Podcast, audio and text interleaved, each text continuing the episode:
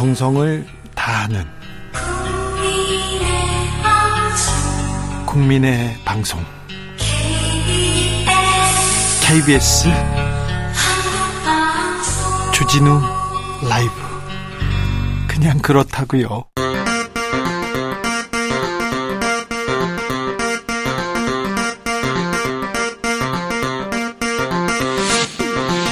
주진우 라이브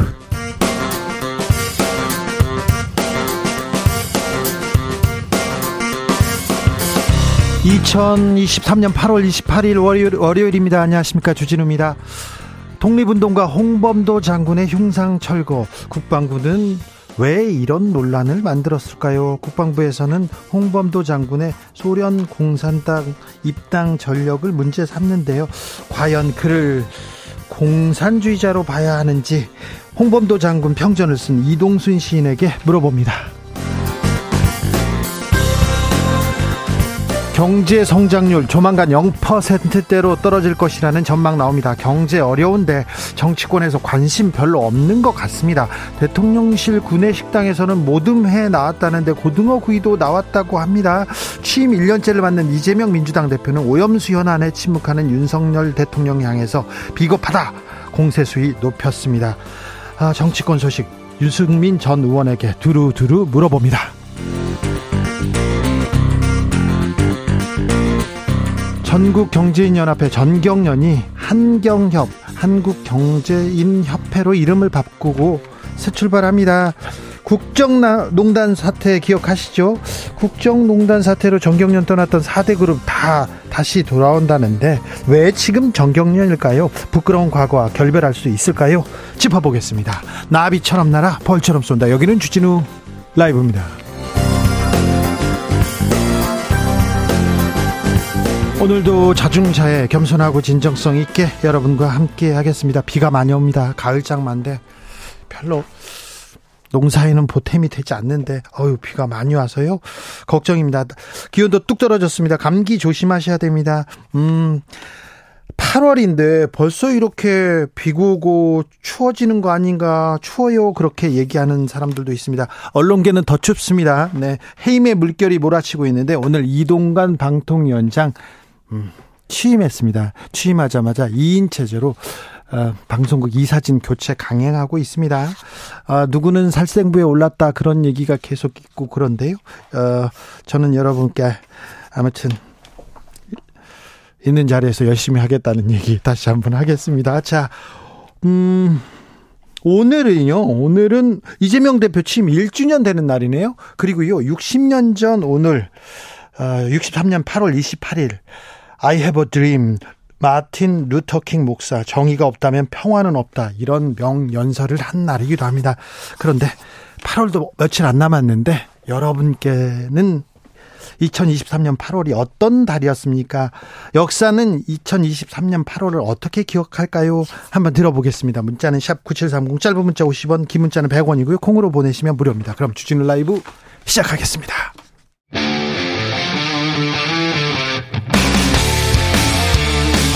탐사보도 외길 인생 20년. 주 기자가 제일 싫어하는 것은?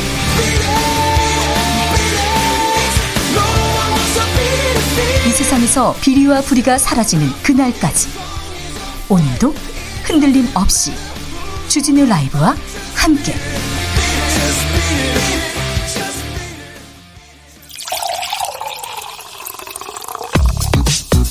진짜 중요한 뉴스만 쭉 뽑아냈습니다. 주스. 정상근 기자 어서 오세요. 안녕하십니까. 국내 원자력 전문가들이 후쿠시마에 갔습니까? 네, 어제 방류 상황을 점검하기 위해 우리나라 원자력 전문가들이 후쿠시마 현장으로 향했습니다. 우리 정부와 일본은 전문가 상주에는 합의하지 못했지만 2주에 한 번씩 현장을 시찰할 수 있다는 데는 합의했습니다. 정부는 수산물 원산지 표시 점검에 나선다고요? 네, 정부는 오늘부터 100일간 제2차 민관 합동 수입 수산물 원산지 표시 특별 점검을 실시한다고 밝혔습니다. 해양수산부는 일본산 등 이 수입 수산물 유통 질서에 대한 국민 우려가 높아지는 만큼 전례 없는 수준으로 원산지 특별 점검을 진행한다라고 밝혔습니다. 어, 그러면서 기간은 물론 업체당 점검 횟수도 3배 강화하겠다라고 밝혔습니다. 한편 대통령실은 청사 구내식당 메뉴를 기자들에게 공개하면서 오늘부터 일주일 동안 청사 구내식당 점심 메뉴로 우리 수산물을 제공한다라고 밝혔습니다. 6292님께서 후쿠시마 오염수 때문에 비가 오면 방사능 물질 맞지 않을까 불안합니다. 이렇게 얘기하는데 아, 정부에서 좀 설명을 더 많이 해줘야 될 것 같습니다. 과학적으로 이렇게 이렇게 아, 우리 아, 수산물은 안전하다는 얘기도 이렇게 먹기 운동 그런 것도 좋은데요. 좀 더좀 좀 찬찬히 찬찬히 설명을 잘 해줬으면 좋겠습니다. 홍범도 장군 우리 독립 영웅이었는데요. 육군 사관학교에 이어서 국방부에서도 홍범도 장군 흉상 이전 검토한다는 이야기 나옵니다. 네, 국방부는 대변인 브리핑을 통해 육군 사관학교뿐 아니라 국방부 청사 앞에 설치된 이 독립군 영웅 고 홍범도 장군의 흉상을 필요할 경우 이전하는 방안을 검토하고 있다라고 밝혔습니다. 잠수함 홍범도 하면요. 네, 지난 2016년 박근혜 정부 당시 진수된 1,800톤급 최신 잠수함 이 홍범도함의 명칭 변경에 대해서도 검토할 수 있다라고 밝혔습니다. 박정희 전 대통령은 훈장을 줬고요. 박 근혜 전 대통령은 잠수함 이름에다 홍범도함 이렇게 얘기했고 김영삼 전 대통령도 홍범도 장군 유해 모시겠다. 구국의 영웅이다 이렇게 얘기했는데 왜 이런 얘기가 나오는지 잠시 후에 저희가 고민합니다. 이종찬 국방 이종찬 광복회장은 왜 홍범도 장군인가 얘기하면서 이종섭 장관 그러니까 국방부 장관한테 어느 나라 국방부 장관인가 이런 얘기를 했어요. 네, 이종찬 광복회장은 어제 이종섭 국방부 장관에게 공개 서한을 보내 어, 최근 독립 영웅 5인 흉상 이전 결정은 결정은 반역사적이라며 퇴진을 요구했습니다. 어, 이종찬 회장은 어, 민족적 양심을 저버린 결정이라며 이종섭 장관에게 스스로 판단할 능력이 없으면 자리에서 퇴진하라라고 촉구했습니다. 이종찬 회장은 북한 북한은 김일성 때문에 그보다 더 위대한 홍범도 장군의 유해를 모셔가지 않았다라면서 홍범도 장군의 흉상을 철거한다면 결과적으로 북한을 이롭게 하는 행동이라고 주장했습니다.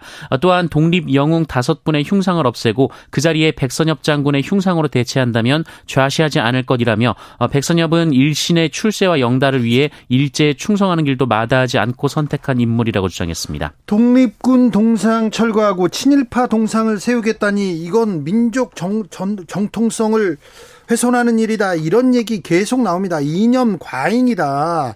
이게 독립 영웅의 빨갱이 공산당 간첩 딱지라니 도를 넘는다. 이런 얘기 계속 나옵니다. 그런데요. 이종찬 광복회장은 대통령의 멘토로 이렇게 알려져 있습니다. 그래서일까요? 이종찬 회장의 할아버지 이회영 선생의 흥상은 옮기지 않기로 했다. 이런 보도도 나왔어요. 네, 아시아경제는 국방부가 이회영 선생의 흉상은 옮기지 않기로 잠정 결론을 내렸다고 보도했습니다. 네. 아, 대신 교내 다른 장소로 이전하는 방안을 검토 중이라고 합니다. 독립군 동상 철거하고 친일파 동상 세우겠다니 이런 비판 또 거세지니까 국방부에서 백선엽 장군 이 동상을 세우는 거는 음, 검토하고 있지 않다 이렇게 한 발 뺐다 이렇게 보도가 됐습니다. 윤 대통령 정율성 역사공원에 대해서도 언급했습니다.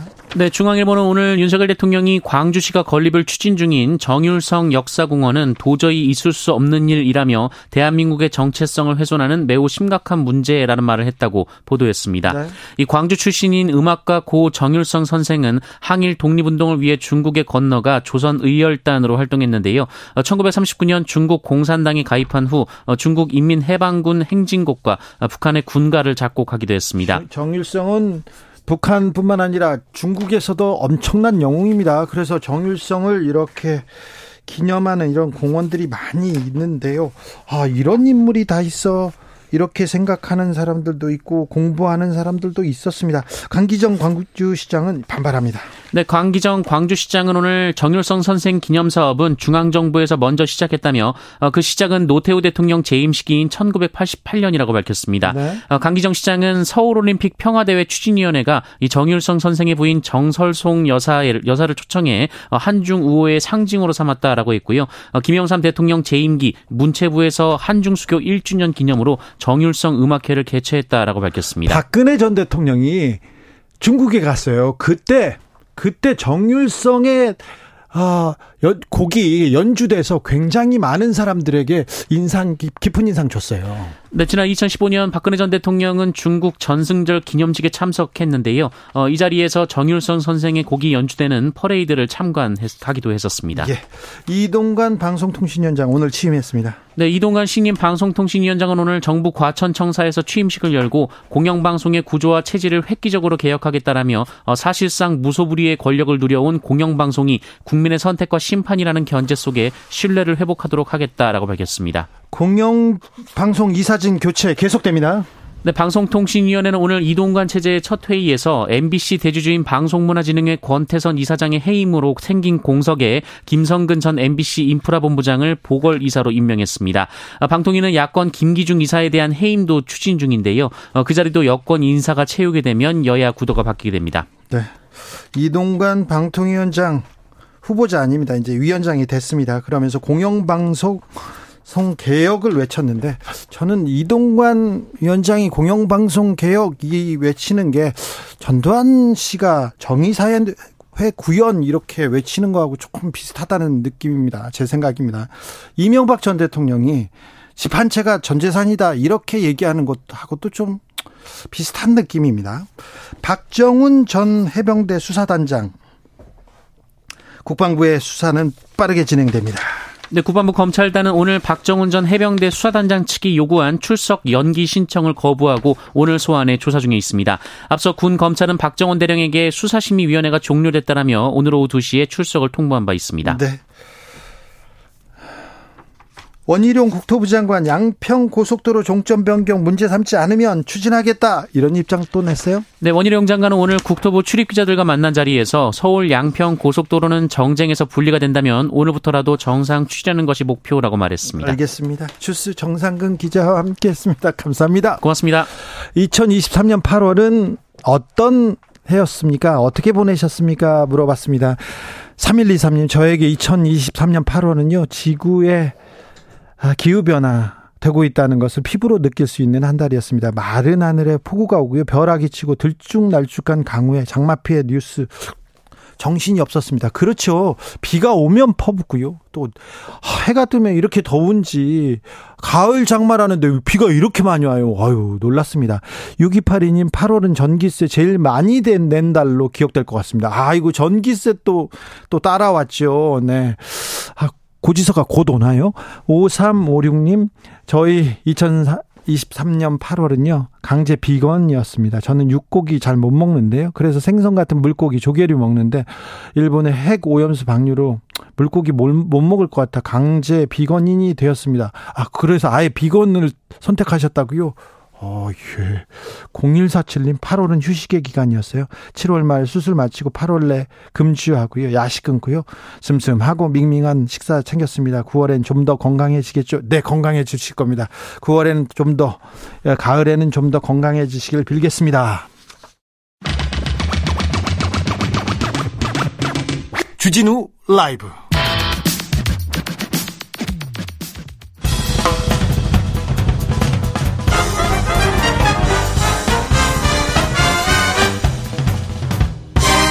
훅 인터뷰 모두를 위한 모두를 향한 모두의 궁금증 훅 인터뷰 정부가 육사에 있는 홍범도 김자진 장군 등 독립운동가 5명 흉상 철거하기로 했습니다. 국방부 청사 앞에 있는 홍범도 장군 흉상 이전도 검토 중이라고 했는데 음 100년 만에 고국품으로 온 지 겨우 2년 됐거든요. 왜 홍범도 장군일까요? 왜 갑자기 이념 논쟁의 한복판에 홍범도 장군이 서게 됐을까요? 물어봅니다. 민족의 장군 홍범도 저자인 이동순 시인 안녕하세요. 안녕하십니까. 반갑습니다.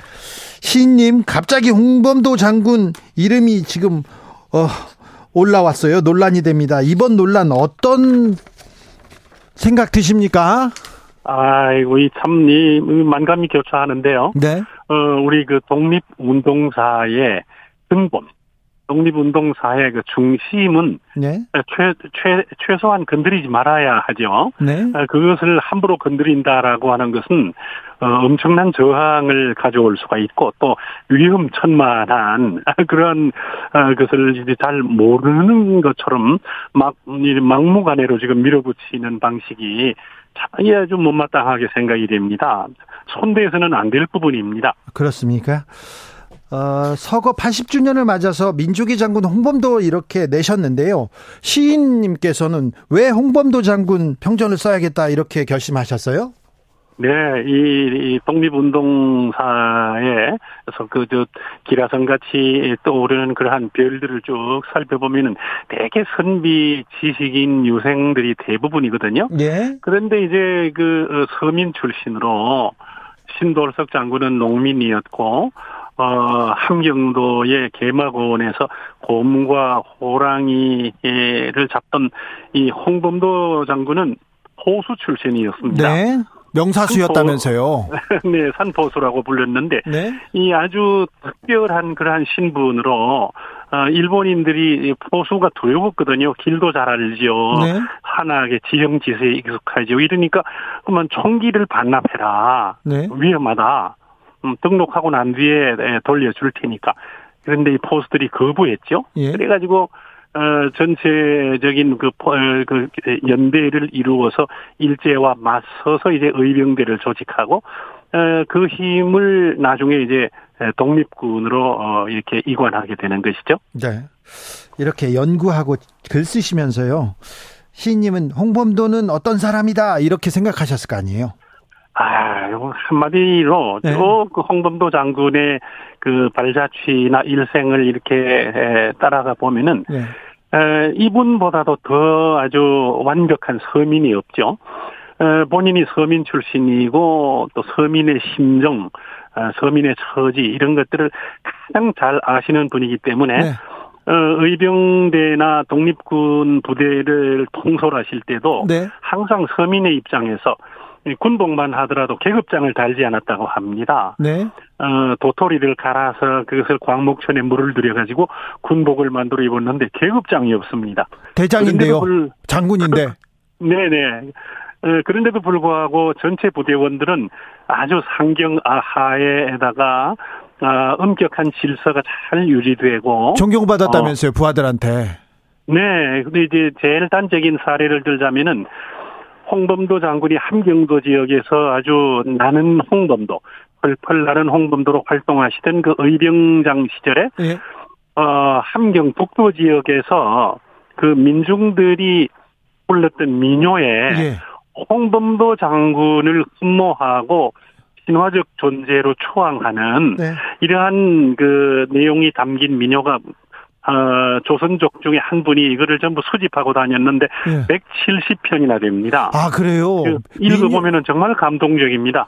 우리- 아이를 이렇게 낳아서 키우면은 반드시 홍범도 부대에 보내야지 홍범도 장군에게 사랑을 받아야지 우리나라를 구하실 분이니까 이런 내용들이 들어 있습니다. 미녀로 불릴 만큼 홍범도 장군이 국민들한테 사랑받고 존경받았는데요. 그러면 일본 일본군에서는 미워했을 거 아니에요. 아유 저 미, 미워 하는 것 이상으로 네. 아주 홍범도 이름만 듣고도 함경도 지역의 예. 예, 군, 군소 일본인 부대들은 예. 도망치기에 바빴고 예. 만나는 족족 괴멸되니까요. 예. 음, 그 개마고원의 구석구석 산악 지역을 예. 손금 보듯이 파악하고 있는 홍범도 장군 부대는 에, 그 일본군을 약한 어, 160여 차례에 걸쳐서 막 엄청나게 격파했던 것입니다. 아, 그래요. 160몇 차례나 이렇게 전투에서 승리로 이끌었군요. 네네. 자, 그런데요. 음, 최근 논란으로 좀 가볼까요? 국방부에서는 자, 홍범도 장군 공산당 가입 이력 있다. 이렇게. 공산당 가입했다. 이렇게 얘기합니다. 어, 표면적으로는 틀린 이야기가 아닌데요. 네. 그 전후 맥락을 잘 에, 살펴보고 판- 판단을 해야 될 문제죠. 예. 어, 홍범도 장군은 공산당, 예, 이 러시아 고- 소련 공산당에 가입한 게 맞습니다. 그런데 네. 홍범도 장군이 무슨 그 사회주의, 공산주의, 예. 이데올로기 이런 거를 가지실 만한 어떤 그 지적인 어떤 그 형성 과정을 전혀 거치지 않으셨습니다. 일자 무학이셨으니까요. 아, 그래요? 책을 읽거나 예. 무슨 뭐 어, 어, 막스 레닌주의에 관심을 가지거나 이런 게 아니고 어, 왜 공산당에 입당했는 거 하니까 나중에 이제 연세가 들어서 연금을 수령해야 되기 때문에 네. 그냥 어, 대한 독립군 음, 자격으로는 예. 연금 수령이 불가하다. 예.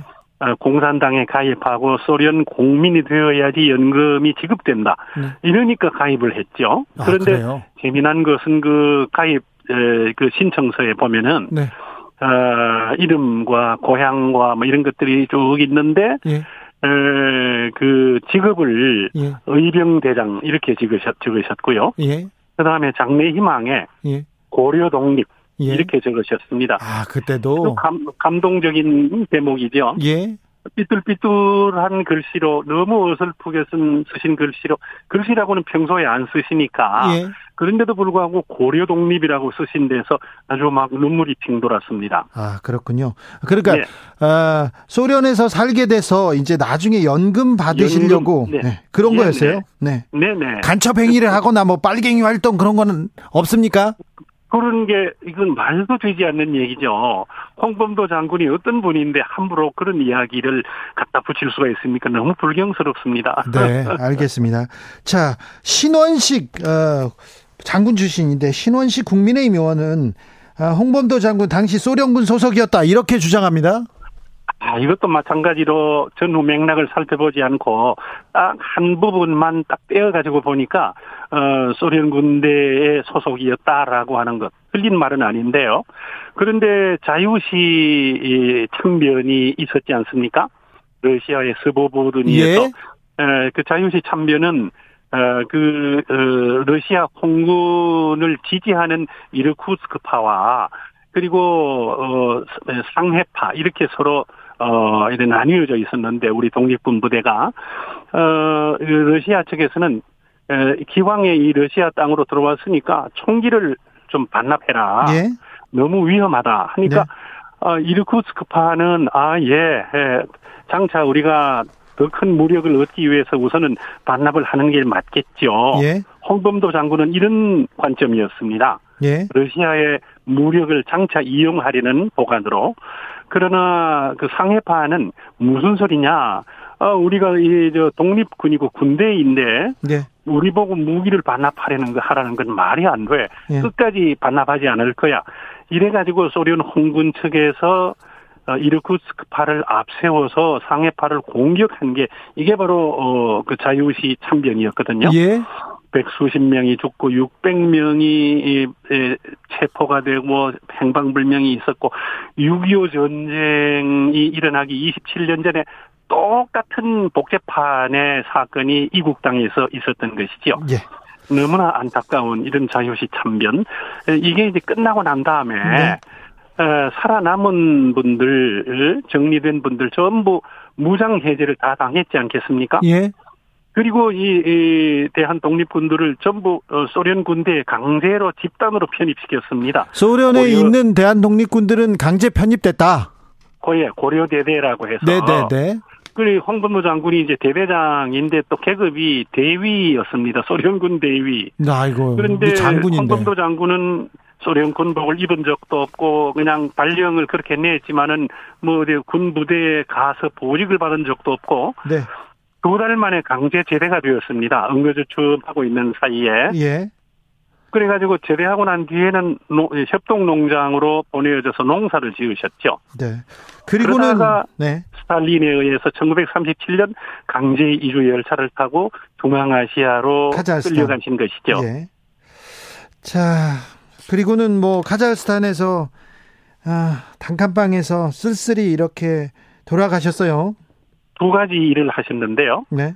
어, 고려극장에 그 물건들을 지키는 경비 임무를 맡은 그런 활동을 하셨고, 좀 더 세월이 지나서는 고려인 그 정미소, 네. 방앗간에서 어, 그 양곡을 도정하는 일을 보조하는 이런 일을 하시다가, 네.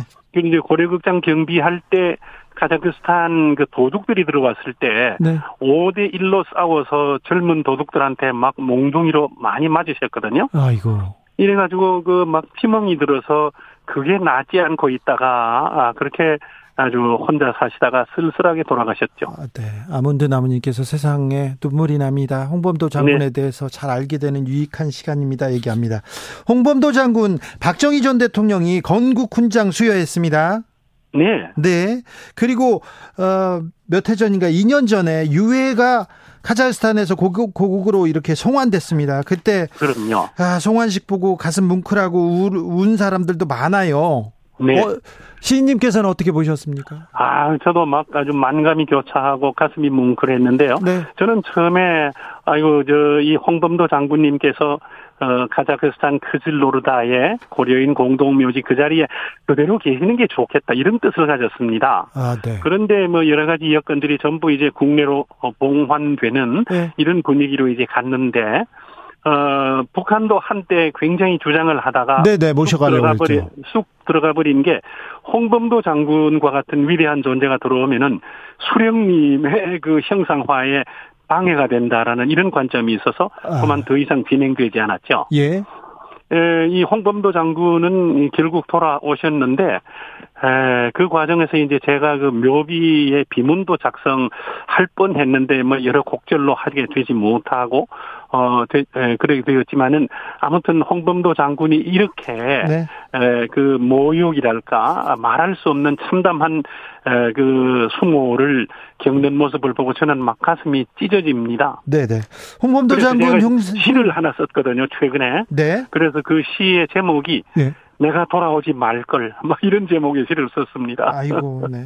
홍범도 장군 흉상이 세워졌던 자리에 국방부에서는 백선엽 장군 동상 세우겠다 이런 계획을 계획이 보도되기도 했습니다. 아, 참 너무 위험천만한 짓이고요.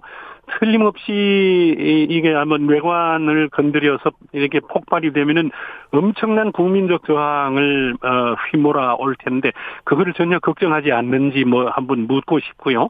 그런데 제가 가만히 지켜보니까 어, 어떤 뭐 밑그림을 가지고 이런 거를 이렇게 무리하게 좀 밀어붙이는 것 같은데요.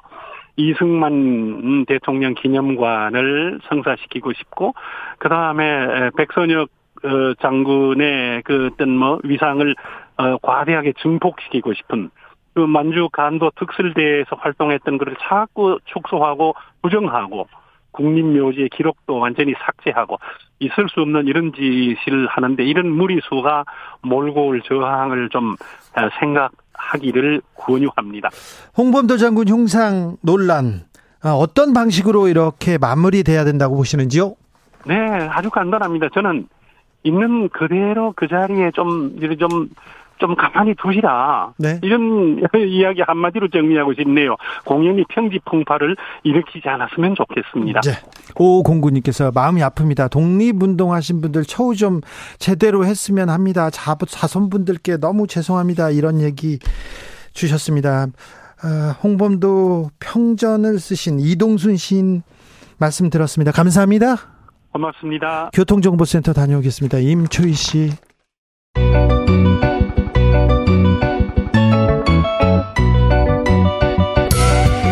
한층 날카롭다, 한결 정확하다, 한편 세심하다, 밖에서 보는 내밀한 분석, 정치적 원의 시점.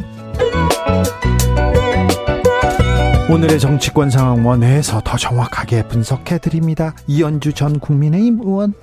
네, 안녕하세요. 부드러운 카리스마 이현주입니다. 그리고 노영희 변호사입니다. 네, 노영희 변호사입니다. 네, 잘 계시죠? 네. 별로 잘.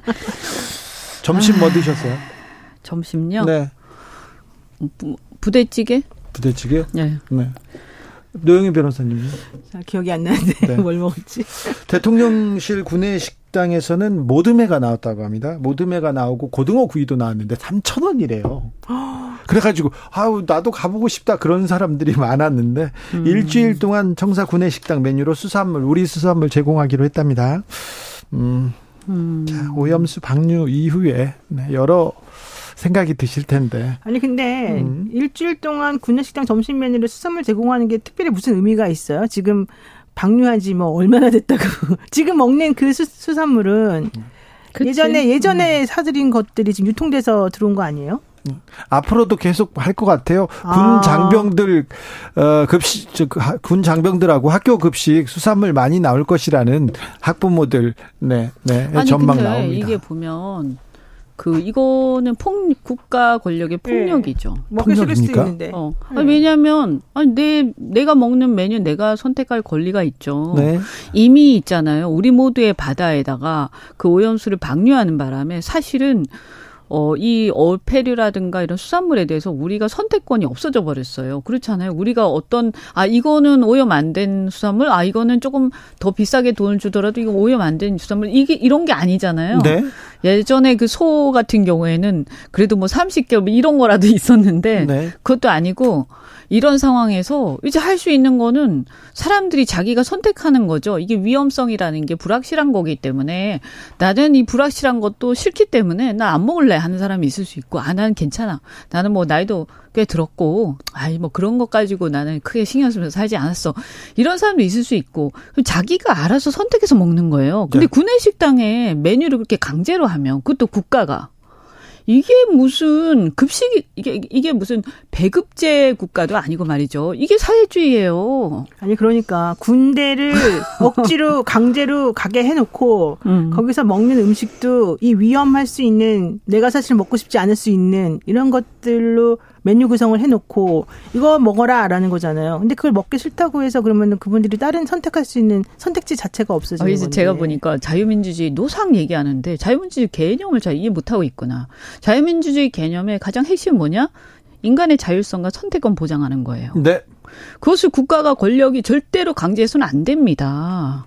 저는 그런 너무너무 싫거든요. 아, 우리 알아서 먹는 거지. 어, 그죠? 그 위험성에 대한 판단도 각자 알아서 하는 거예요. 그렇잖아요. 사실은 국가 그걸 방어해줘야 되는 거지만 네. 국가가 아무것도 안 했으면 좋아 그러면 각자 도생이니까 개인이 알아서 내가 판단해서 내가 먹기 싫으면 안 먹겠어. 그래서 개인의 자유입니다. 그것을 국가가 말이죠. 그럼 할 수 있는 게 제가 볼 때 우리 정부는 뭘 해야 되냐? 일본 수산물 전면 수입 금지라도 해야 돼요. 네. 그래야 우리 국민들한테 애국심에라도 호소를 할 수가 있어요. 응? 아니 우리 수산물 좀 살려야 되니까 네. 어? 정말 이거 다 그렇다고 뭐 이게 바다가 국경에 있는 건 아니기 때문에 네. 사실은 그 위험성 어쩔 수는 없지만 네. 그럼에도 불구하고 그 오염수가 바로 방류된 그 인근이 일본 열도는 다 덮였으니까 네. 어쨌든 그 우리가 여러 가지 저항의 의미도 있는 거고요. 그죠? 항의 의미도 있는 거예요. 그래서 전면 수입 금지하겠다. 국가가. 예. 저는 이거 얼마든지 우리가 방어하고 이거는 논리적으로 주장할 수 있다. 네. 지금 하고 있는 게 중국이잖아요. 중국과 네, 홍콩은 홍콩. 네. 네. 아니 그러니까 보세요. 이게 다른 나라는 사실은 멀리 떨어져 있기 때문에 감이 좀 떨어져요. 그럼 바로 인근에 있는 국가는 우리나라 홍콩, 중국, 대만 뭐 이 정도거든요. 네. 그러면 여기서 우리나라만 제일 옆에 있는데 그런 조치도 안 하는 거예요. 근데 국민들이 그러면 아무렇지도 않으면 또 모르겠어요. 국민들이 괜찮으니까 소비 위축 아니잖아. 이게 보이지 않습니까? 대통령실에서 소비 위축 우려가 있으니 어 우리 수산물에 대한 소비 축제 소비 촉진 과정에서 9월 이후에도 2회 이상 수산물 메뉴를 계속 제공하겠다 이렇게 얘기하고. 아니 근데 잠깐만요. 이게 되게 웃긴 게 예를 들어서 밤길에 너무 위험하니 함부로 돌아다니지 마라. 음. 이런 문제가 있어요. 그러면 함부로 돌아다닐 권리를 제한해가지고 위험을 방지하는 게 맞아요. 밤길을 위험하지 않게 만드는 게 맞아요. 위험하지, 위험하지 않게, 만들어야 되잖아요. 네. 예컨대 지금 원인 제공자가 일본이라 그러면 일본에 대해서 그렇게 하지 마십시오라거나 뭔가 대체 방안을 내세우거나 뭔가 해야 되는 거잖아요. 근데 그건 안 하고 우리 국민들에게만 그러지 말아라라는 거예요. 우리 정부가 우리 정부가 사실 오염수를 해안에 방류하는 거 있잖아요. 잘한 일은 아니잖아요. 절대 그러면 안 되잖아요.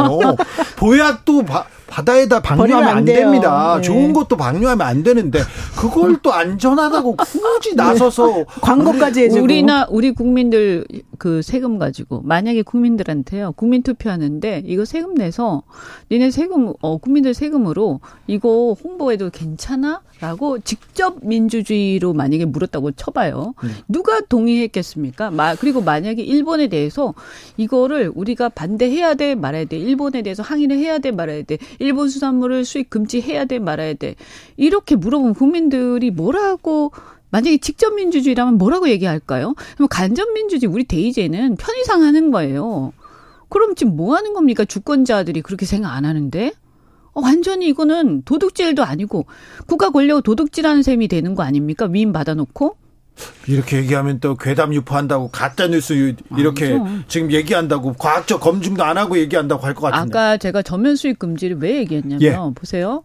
공급 이게 수요가 줄어들면서 수산물 가격이 폭락을 하고 있어요. 그러면 이게 폭락하니까 억지로 수요를 떠먹여 주겠어. 어 그러니까 너희들 그 급식에다가 강제로 먹일 테니까 잔말 말고 먹어. 이게 맞습니까? 차라리 수급 수급을 조절하고 싶으면 공급을 줄이세요. 그럼 일본 수산물을 수입 금지해 버리면 공급이 줄어서 가격이 어느 정도 완충이 될 거 아닙니까? 아하. 그죠? 네. 공급을 줄여야지 무슨 소리 아니. 그리고 그것도 또 근거가 있잖아요. 자, 오늘은 대통령실 구내식당 모듬에 광어, 우럭, 고등어 구이 나왔습니다. 아, 내일은요 제주 갈치조림하고 소라무침 나온다. 아, 주 수요일은 멍게 비빔밥, 우럭 탕수 나온답니다. 목요일은 바다장어 덮밥, 전복 버터구이, 김 부각 나오고요. 어, 9월 1일 금요일은 물회 이렇게 예, 예정돼 있다. 그게 중요한 게 아니라 미역이 문제라니까요 지금. 미역이요. 그 아, 미역이 문제라고요. 문제고 소금도 문제고 다. 다 소금도 위험하고. 네. 막. 아니 물론 그것도 나는 괜찮아 하면 할 수 없어요. 근데 그것도 제 얘기는 자기가 선택할 수 있어야 된다. 그런데 이게 이미 방류 자체가 세계 바다에 다 되기 때문에 선택의 폭은 굉장히 줄어들어 있지만 네. 근데 내 식탁 내가 알아서 하고 내가 먹는 걸 선택해서 먹는 것까지도 급식으로 우겨 넣으면 안 된다는 거고요. 자유민주주의 제일 중요한 게 나의 자유의지예요. 네. 근데 그 기본적인 개념이 안 들어가 있으면서 무슨 자유주 자유민주주의 떠듭니까? 2011년이었습니까? 후쿠시마 원전 사태 이후에 제가 도쿄에 가가지고요. 도쿄대 교수를 만났어요. 원로 교수인데 예, 인터뷰 끝나고 나서 물어봤습니다. 교수님, 저는 왜 저기 초밥 좋아하는데 초밥 먹어도 됩니까? 그랬더니 몇 살이야? 이렇게 물어보더니 제가 몇 어. 살입니다. 물어보더니 음, 음 나는 먹어. 나는 먹어. 그런데 내 자식들은 못 먹게. 나는 음. 어차피 갈 사람이니까 뭐 상관없어. 음. 그래 나는 먹는데 우리 애들은 못 먹게. 음. 근데 내가 보기엔 주 기자도 조금 불안해. 이렇게 얘기 한 5년 음. 있다 먹어. 이렇게 어. 얘기하더라고요. 어. 그 자기는 기준으로 네. 기준으로 이렇게 얘기를 했어요. 그게 이제 세포 분열의 속도라든가 정도 그 세포 분열이 한 50이 넘으면 굉장히 더뎌지거든요. 아, 제가 알기로는. 네. 그리고 이게 특히나 생식 문제가 더 그런데 왜냐하면 유전자 문제가 있기 때문에 네. 제가 뭐 전문가는 아닙니다만 그래서 어 한참 이제 이 어떤 유전적인 그 증식 그러니까 그리고 이제 그 임신이라든가 여러 가지 남자도 마찬가지죠. 어 그래서 그래. 그런 이제 후세를 그 볼 수 있는 이게 그런 나이가 있을 때는 그렇죠. 좀 조심해야 돼요. 아주 과학적으로 나이를 그었다기보다는 그런 얘기도 대충 또 네, 네. 덧붙였어요. 아마 청산가리를 100톤 바다에 버려도 음. 바다가 넉넉히 다 이렇게 음, 음, 희석해서 희석할 거야. 하지만 그러면 안 되고 그러면 먹으면 안 되잖아. 이렇게 하면서 조심하라고 아, 얘기했는데 그, 그 얘기가 아직도 지금 아 그리고 이 얘기도 좀 하고 싶더라고. 그 희석한대잖아요, 희석. 네. 근데 사실 우리가 초등학교인가 중학교 때 우리가 그 농도 그 공부한 적 있죠? 그 소금물 예, 예. 농도. 희석하면요, 물을 막 타잖아요. 그러면 농도가 굉장히 옅어지죠? 예. 그럼 기준치 이하가 돼요, 당연히. 예. 예. 응? 그래서 어 희석한 걸 굳이 떠가지고 어 당연히 기준치야죠. 그거를 계속해서 먹게 되면 축적이 된다는 거고 이 방류가 30년 이상 이루어진다는 건데 실질적으로 우리한테 어떤 영향을 미치는지에 대한 그 장기적인 위험성에 대한 검증이 하나도 없다는 게 제일 거기에 위험해요. 거기에 대한 과학적 네. 검증이 아직 없어요. 문제예요, 초유의 지금. 일이기 때문에. 그 바닷물도 바닷물이지만 어쨌든 그래서 그게 축적되는 문제. 네.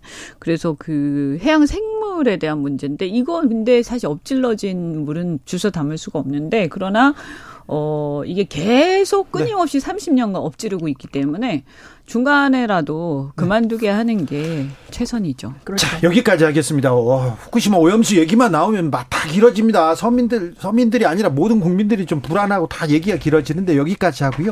이재명 대표 취임 1년을, 아, 맞았습니다. 자, 밖에서 본 내밀한 분석 한번 해보겠습니다. 이재명 대표의 지난 1년 어떻게 평가하십니까? 노영희 변호사님? 매우 공정하지 않다. 그렇게 생각해요. 왜냐하면 공정하지 않다? 네, 왜냐하면 지금 결국은 사법 리스크 수령 때문에 1년 동안 무기력하다는 게 요점이잖아요. 그런 보도가 많이 나왔죠. 그러면 사법 리스크라고 하는 거가 있으면 그것을 해결할 수 있는 기회가 주어지거나 이 이게 있어야 되는데 예컨대 검찰은 A라고 하는 걸 가지고 막 이슈를 만들어서 이제 사람들에게 뭔가 각인을 시켜서 사람 나쁜 사람 그러다가 그것이 옳은지 그른지를 확인하는 방법은 기소해서 재판으로 가는 건데 기소를 안 해요. 그러다가 음. A만 쭉 하다가 그다음에 갑자기 A에 대해서 뭔가 좀 안 나오는 것 같으면 B가 갑자기 또 막 이슈를 등장을 해요. A-1도 있고 네, A 있어요. 엄청나게 많은 게 한 열가지를 계속 돌리는 거예요, 말하자면. 그러면 하나라도 제대로 기소해서 하나라도 재판까지 끝까지 가고 뭐가 좀 정리가 돼야지 되는 건데 이거는 이 사람에게 죄가 있는지 없는지를 묻기 위한 것이 아니라 이 사람에게 죄가 있다는 인상을 덮어씌우려고 하는 그런 울부짖음인가 이런 생각이 들 정도로 아무것도 해결이 안 되고 그러한 모든 걸 해결할 수 있는 키를 누가 가지고 있느냐? 그냥 검찰이 가지고 있다. 이거밖에 사실 안 돼요. 근데 그런 상황에서 봐라 너 사법 리스크 1년 동안 네가 한 게 뭐 있냐 아무것도 해결된 게 없지 않니 이렇게 말하는 거가 그 사람이 할 수 있는 게 아닌데 너무 공정한 거예요 그 공정하지 않잖아요 아니 그러니까 평가를 얘기하고 어, 지금 나오는 평가는 공정하지 않다 이 얘기를 하신 거죠 이현주 의원님 어쨌든 뭐 1년 1년 하신 건가요? 네, 지금? 1년 됐습니다. 1년 오늘 1년 됐죠. 어, 1년 됐는데 사실은 기억나는 거는 사, 그 사법 그 검찰 소환 여러 가지 뭐 이런 거밖에 없는 것 같긴 해요. 사실은 기억이 딱히 뭐 다른 것이 기억나는 건 별로 없거든요. 네. 사실은 그런 의미에서 보면 그래서 좀 위축이 되셨던 건지. 과거에 이렇게 이재명 그 지사, 이재명 시장 네. 시절에 그 여러 가지 이제 나름대로 그분이 이렇게 뜨게 됐던 네. 음? 그런 어떤 어 어떤 강력함 네. 이런 건 좀 사실은. 예 그런 건 좀 잘 안 보여서 저는 어 같은 저분이 왜 저렇게 위축돼 있을까 이런 생각도 좀 들고 좀 아니, 딱하기도 위축이 될 하고 수밖에 없지 않아요. 음? 본인이 만약에 그런 상황이라 그래도 누구라도 아니 그러니까 이제 없지. 저는 그 민주당 내부의 문제인데 결국에는 빨리빨리 이거는 끝을 내야 되는 거예요. 그러니까 민주당 내부에서도 어떻든 간에 뭔가 이렇게 그런 어떤 리스크가 있다라고 하면 민주당 내부에서도 어이 계속 싸울 게 아니라 정리를 해야 되고 제가 볼 때는 또 문제는 아까 그 부분에 대해서는 동의를 해요. 아까 그 저 노영희 변호사님 말씀하신 거 왜 빨리 결론 안 내냐. 네. 그왜 이게 사실은 선거 때 대선 때 이후부터 계속해서 지금 근데 저도 이해가 잘 안 가요. 네. 왜 이렇게 빨리 결론이 안 나지? 그러면 이때까지 아무런 결론이 안 났다라는 건 자칫 저는 잘 모르는 사람이 보면 아무것도 없는 거 아니에요? 이렇게 생각할 수도 있어요. 그렇- 이 제가 검찰한테 이제 한 얘기인데 네. 이게 아무것도 없다. 이건 난 모르죠. 이게 있는지 없는지는 그렇죠. 그렇죠. 그런데 이렇게 계속 끌면서 아무 그 조치도 안 하면 그 결론 안 내리면 기소를 하든 뭐 무슨 저기 영장 청구를 빨리 하려면 빨리 하든 그죠? 그렇게 안 하고 계속 끌면요. 국민들이 볼 때 어? 이게 이렇게까지 계속 끌다니 이상하다 아무것도 없는 거 아니야? 이렇게 국민들이 생각할 수 있기 때문에 저는 더 이상 이렇게 하면 안 되는 거 아니야? 어 이게 그리고 검찰이 원하는 것도 아닐 텐데 어 이런 생각도 들어요. 근데 그 얘기 사실 오랫동안 했어요. 그 얘기 여러 명이 다 했는데 저는 그래서 차라리 이럴 때는 민주당 내부에서 좀 정리를 해줘야 될 필요가 있어요. 민주당 내부에서요? 네, 민주당 내부가 지금 계속해서 예를 들면 대표의 사법 리스크가 있기 때문에 당신은 물러나야 된다. 이 얘기만 계속 주구장창 하고 있으면 안 되는 거예요. 그런 사람도 있고요. 차라리 정리를 해줘야 되죠. 이 당이 우리가 만약에 이 대표가 검찰 때문에 이 되게 봉변을 당하고 있다. 이거 되게 좀 무고하다. 내지는 음. 실제 사실이 그렇다 하더라도 이런 식으로 하는 건 옳지 않다라는 생각이 음. 든다면 음. 든다면 우리 당 내부 사람들끼리 음. 똘똘 뭉칩시다. 이거는 올바른 검찰권의 행사가 아니기 때문에 올바른 검찰권 행사할 수 있도록 우리가 한번 열심히 싸워봅시다. 라는 식으로 한번 하든지 차라리. 그렇지 않으면 아예 그냥 정말로 갈아엎든지 음. 이렇게 해야 돼요. 음. 근데 그건 안 하면서 계속해서 음. 찔리기만 하면서 시끄럽게만 하면서 아니 정말 이거 당이 하나의 그 의견이 통일되거나 뭔가 좀 일치단결해서 뭔가 대응하는 모습을 보이는 것도 아니고. 그건 아니잖아요. 네, 그러면서 계속해서 서로 하고 가지고 있어요. 싸움만 하고 네. 있단 말이에요. 음. 근데 예. 이게 과연 우리 국민들이 원하는 모습이냐? 전혀 그렇지 않거든요. 지금 민주당에 대한 신뢰가 높지 않은 이유가 뭐냐면요. 음. 이렇게 주도권 싸움을 하고 네, 있다고 생각해요. 이게 민생을 위해서 나서거나 총선 승리를 위해서 나서거나 음, 정권 그런 게 별로 기억이 안 나요. 네, 정권 비판을 위해서 나서기보다는 음. 어 누가 공천권 갖는 거야? 누가 아, 당권 그 갖는 거야? 너무 많이 하죠. 그 얘기를 너무 많이 해요. 그러니까요. 어? 너무 많이 할 수 있는데 너무 많이 해요. 그 몇 달 동안 계속 듣고 있어. 그거 몇 달이 아니야. 1년 내내. 2년 아니 그러니까요. 이게 이게 네. 걱정이에요. 어. 민주당은 민주당 이슈는 거의 그런 거밖에 안 돼요. 네. 그렇죠. 언론이 일부러 그런 건지 모르겠는데. 강인호 님께서 태국에서 듣고 있습니다. 아유 여기는 38도가 넘는데요. 노영희 변호사님, 이현주 전 의원님 정확한 분석과 의견 진짜 지적에 막 속이 다 시원해요. 늘 방송 감사해요 얘기합니다. 자 국민의 힘으로 좀 가볼게요. 원희룡 움직이고 나경원 나온다 이렇게 얘기 나옵니다. 여기에 한동훈 선대위원장 설까지 설설설 나옵니다. 야... 이준석 대표가 뭐라 그랬죠? 네. 나경원 네. 전 의원한테 또 섞지 마. 두분 섞지 마. 얘기하는데. 아, 네, 솔직히 말하면 이준석 대표도 마찬가지. 솔직히 말하면 섞고 싶을 것 같아. 뭐, 뭐야? 아니 혹시나 이런 마음 있잖아. 혹시나. 네. 에이, 또 그럴까요? 아니 그런 마음이 있는 거예요. 그러니까 지금 사실은 옆에서 구경하는 사람들이 훈수두지만 네. 사실 그들의 마음도 난 똑같다고 아니, 자꾸 봐. 이제 자꾸 이렇게 뭐 이렇게 조금만 이렇게 추겨 세워주면 사실은 진짜 결정적일 때 절대 기회를 안 주면서 어 그러면 또 기회가 있을까 이렇게 생각하고 자꾸 이렇게 열심히 돕다 보면 어 사람들이 이제 우습게 생각할 수가 있어요. 그리고 저는 어 지난번에 얼마나 심하게 당했어요. 근데 저는 그때 진짜 뭐 특별한 인연이 있어서가 아니라 네. 너무 부당했기 때문에 제가 엄청나게 비판했거든요. 아, 그러니까요. 나경원 응? 전 의원을 응원할 줄이야. 그러면서 사람들이 해도 너무하네 그랬잖아요. 아니 제가 너무 심하게 응원하니까 심지어 네. 나경원 의원 좋아하는 사람들이 저한테 전화도 왔어요. 근데 절대 뭐 그런 어떤 어 관계 때문은 아니고 저는 어쨌든 너무 부당했잖아요. 아 그때 진짜 기가 막혔어요. 대통령실에서 어? 나서가지고 막. 아, 저 같았으면 진짜 진짜 그냥 때려쳤을 거야 아마. 이제 난리치면서. 근데 그냥 그래도 또 그걸 뭐 좋게 얘기해야 될지 나쁘게 해야 될지 모르겠는데. 참아내고. 참아내고. 참아내고. 네. 아저 같으면 그냥 들여받았을 것 같은데. 그러니까 응? 안 되는 거야. 그러면은. 현실적으로 내가 봤을 때는 그렇게 들이받으면 안 되는 거 같아요 그러면 안 되나요? 안 되나 봐요. 들이받을 땐 또 받아야 되는 거 아니면 아니 나는 이제 대, 결론적으로 누가 오랐는지 들이박지 말고 그냥 알겠지. 박아야 돼요. 네. 자 그런데 이 지금 이, 어쨌든 원희룡 국토부 장관 지금 자기 지금 그저 양평 고속도로 건 때문에 자기 아. 어 자기 자기 관리부터 하셔야 되는 거 아닌가 저는 뭐 남의 선거 도울 처지가 아닐 텐데요. 그런가요? 아니 도움이 될까요? 아니 근데 원희룡 장관이 선거 개입하는 듯한 발언 아, 굉장히 그거 그 법적으로도 좀 문제가 있을 것도 같아요.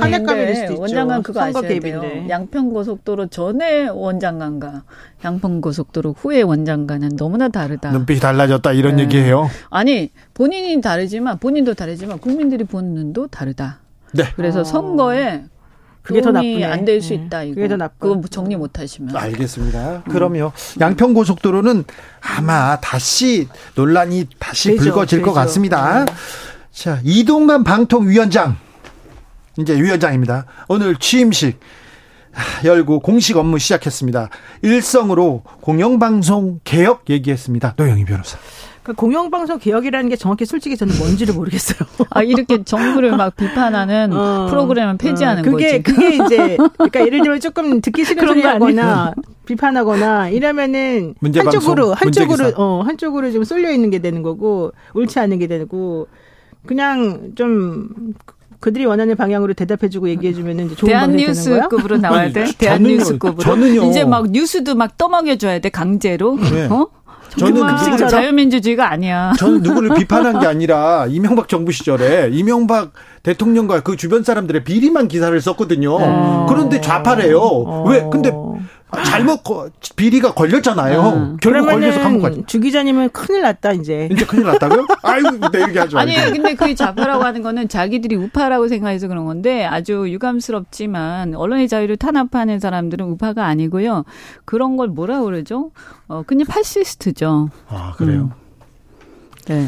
그게 좀 착각하는 거예요. 저는 그보다 그 우파 좌파 개념 자체가 착각. 중요한 얘기는 꼭 해야 될 것 같아요. 이동관 방통위원장이 되기 전에는 사실은 모든 언론에서 어느 정도 좀 비판도 하고 이것도 얘기하고 저것도 얘기하는 그런 시각을 좀 가지려는 기사들이 많이 나왔거든요. 아. 근데 방통위원장 청문회 이후에 아. 방통위원장 될 거다라고 얘기한 다음에 음. 확 달라졌고 기조가 달라졌고 음. 그래서 미디어 오늘에서 어제. 어저께 지금 이 건과 관련해서 나온 기, 예, 언론사들의 기사를 쭉 훑어봐라.